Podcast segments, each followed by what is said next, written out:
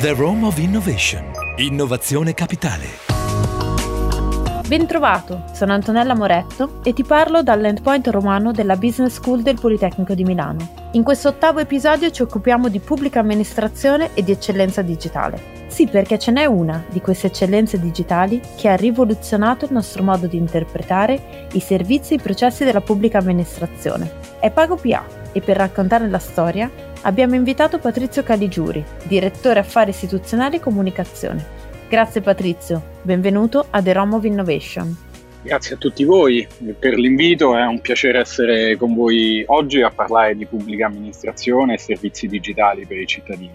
Patrizio, ci racconti in due parole per rompere il ghiaccio per chi non la conoscesse che cosa è, di che cosa si occupa PagoPA?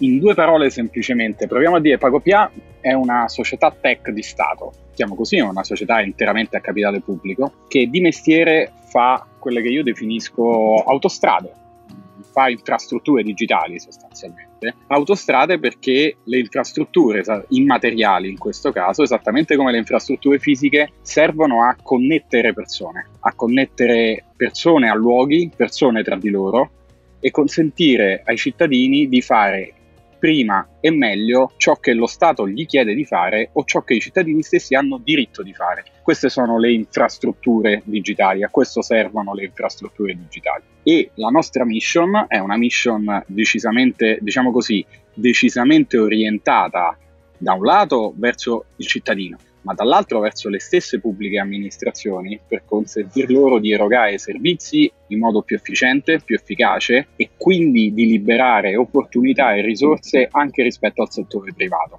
Questa è la nostra mission che è fondamentalmente baricentrica sul tema dei pagamenti digitali, che rappresentano un po' il cuore attorno al quale si è sviluppato e si sta sviluppando tutto il settore delle infrastrutture, il principale settore delle infrastrutture digitali del paese.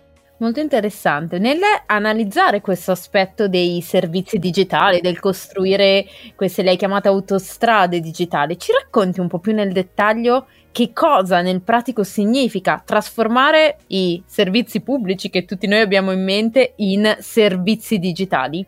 Certo, proviamo a fare due esempi concreti. Il primo, diciamo l'infrastruttura omonima che dà il nome alla società, l'infrastruttura PagoPA, il nodo dei pagamenti è un'infrastruttura che consente, ha consentito ormai alle persone di pagare ciò che va pagato nei confronti della pubblica amministrazione, che sia una multa, una tassa, un bollo, eccetera, dovunque, qualsiasi, con qualsiasi canale, canali anche fisici, ma soprattutto canali digitali, in qualsiasi momento della propria giornata, senza dover attendere o fare file fisiche, senza dover attendere un orario di uno sportello. Uh, un'altra infrastruttura importante che noi gestiamo è l'app Io, l'app del cittadino, uh, l'app dei servizi pubblici, un front-end pensato per consentire alle persone di avere in un'unica applicazione tutti i servizi digitali della pubblica amministrazione e di accedere a quegli, stessi, a quegli stessi servizi con un clic dal proprio telefono. Questo servizio consente anche di esercitare diciamo, il pagamento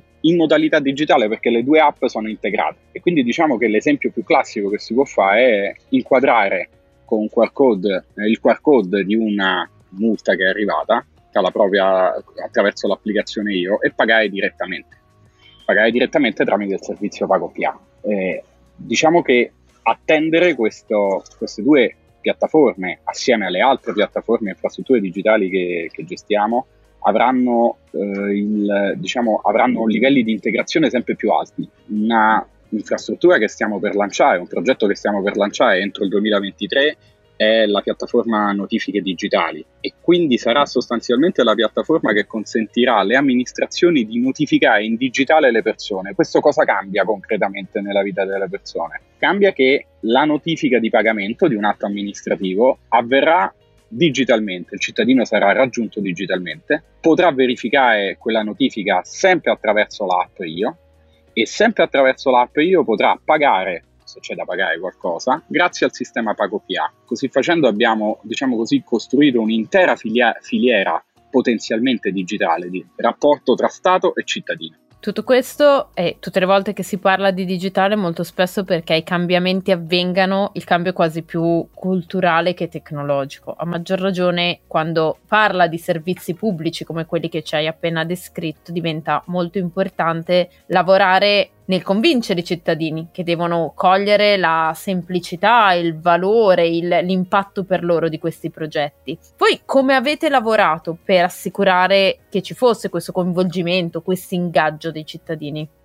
Lei ha detto benissimo, dottoressa, eh, ha trasmesso con le sue parole il concetto di progressione temporale. I cambiamenti così strutturali hanno bisogno del tempo perché sono cambiamenti culturali, non avviene per rimanere in metafora, con un click dalla sera alla mattina. C'è bisogno del tempo, ma ci sono due parametri, due o tre parametri fondamentali che consentono di accelerare il processo, oltre ai fattori esterni di cui poi se vuole parliamo, ma diciamo che i fattori fondamentali attorno a cui lavorare sono A, la semplicità, B, la sicurezza. Semplicità è il primo punto, le persone tendono a utilizzare cose semplici, tendono a utilizzare cose semplici, facciamo un esempio anche in questo caso concreto che, che, si usa spesso in questo caso. Io, non so lei, ma io non so come funziona una lavatrice. Io so che funzione ha, allora il digitale in fondo, nonostante tutta la complessità che c'è nel back-end, va proposto alle persone esattamente allo stesso modo. Le persone devono avere tra le mani prodotti che gli sono utili, ma che sono semplici da utilizzare.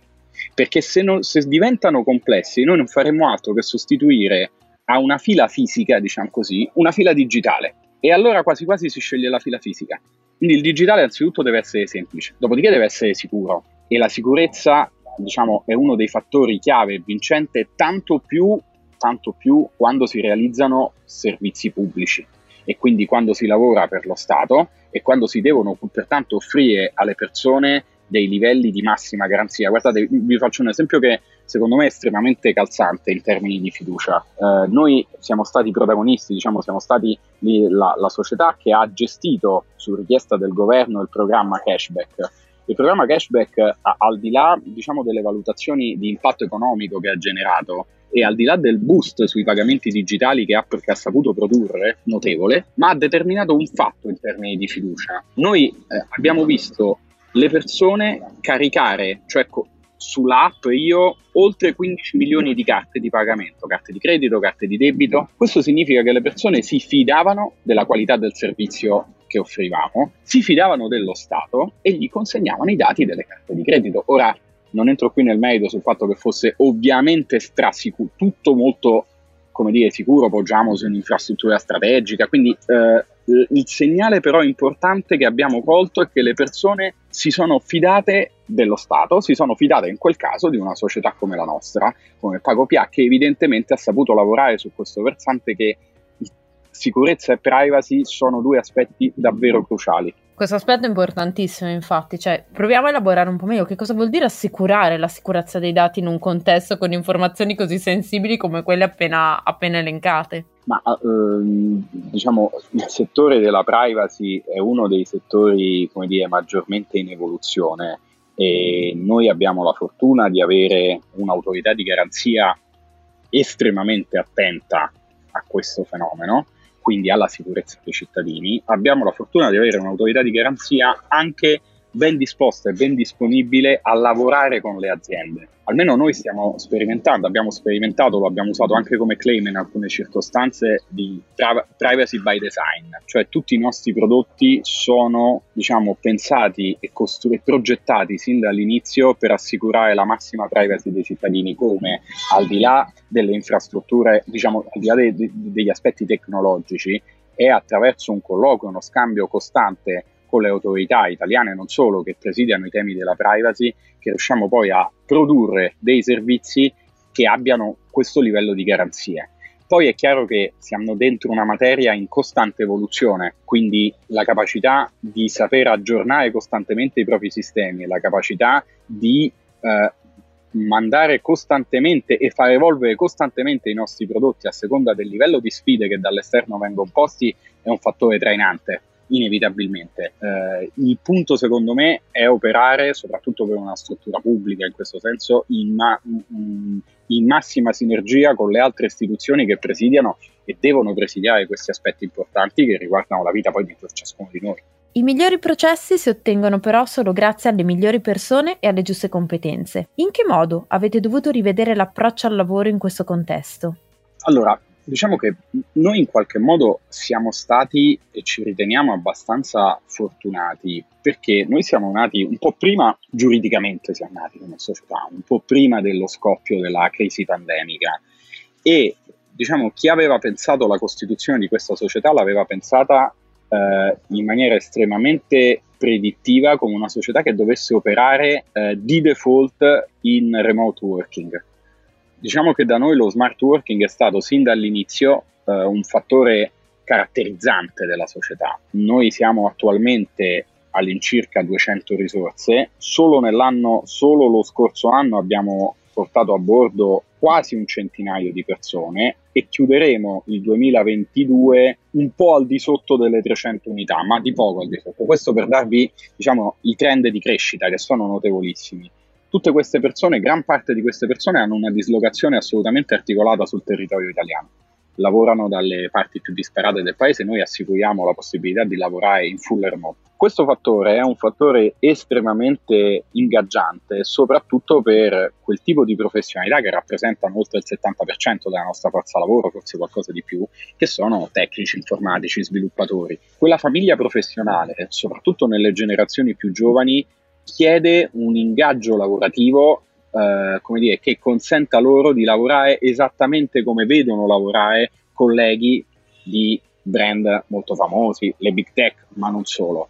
Cioè chiedono la possibilità di lavorare su obiettivi, chiedono la possibilità di lavorare su missione e non, diciamo, con il vecchio scambio presenza in cambio di adempimento. Questo è un aspetto, però francamente non può e non è il solo aspetto noi abbiamo un tema importantissimo di costruzione di una rete che stiamo facendo forte con le università, con i centri di ricerca, perché noi parliamoci chiaro, noi competiamo su un mercato da questo punto di vista, parlo sempre delle figure tech, estremamente complesso, perché è un mercato in fortissima evoluzione dove i giganti privati hanno una forza economica notevole di attrazione de- dei talenti e pertanto le due leve fondamentali su cui noi dobbiamo investire e su cui stiamo investendo è un raccordo fortissimo, insisto, con il le università e quei centri di eccellenza che ci consente di ingaggiare le risorse giovanissime appena uscite dalle università offrendo loro un percorso formativo e di crescita professionale molto chiaro sin dall'inizio.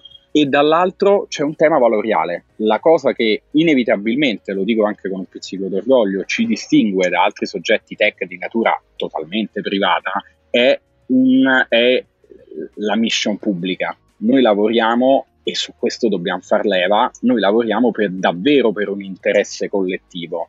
Lavoriamo, si sarebbe detto usando claim un po' antichi ormai, per cambiare il paese, ma è esattamente quello che proviamo a fare, quello che abbiamo provato a fare sin qui. In molti casi ci siamo riusciti, se uno si gira dietro e guarda il percorso fatto, c'è da avere dell'orgoglio su alcune cose fatte. Ecco, questa, soprattutto sulle giovani generazioni, è una leva motivazionale molto forte è chiaro che la motivazione valoriale non basta, va accompagnata con condizioni di lavoro competitive e con condizioni di lavoro aggiornate al mondo che stiamo vivendo. Grazie, grazie mille a Patrizio Caligiuri, direttore affari istituzionali e comunicazione presso Pago PA. No, grazie a voi, è stato davvero un piacere e vi ringrazio per l'opportunità e per lo scambio estremamente interessante. Vuoi continuare a seguire le novità dell'innovazione capitale? Registrati sul nostro sito som.polimi.it slash The Rome of Innovation oppure ascoltaci sulle migliori piattaforme di podcast. Un saluto da Antonella Moretto dall'Endpoint Romano della Business School del Politecnico di Milano.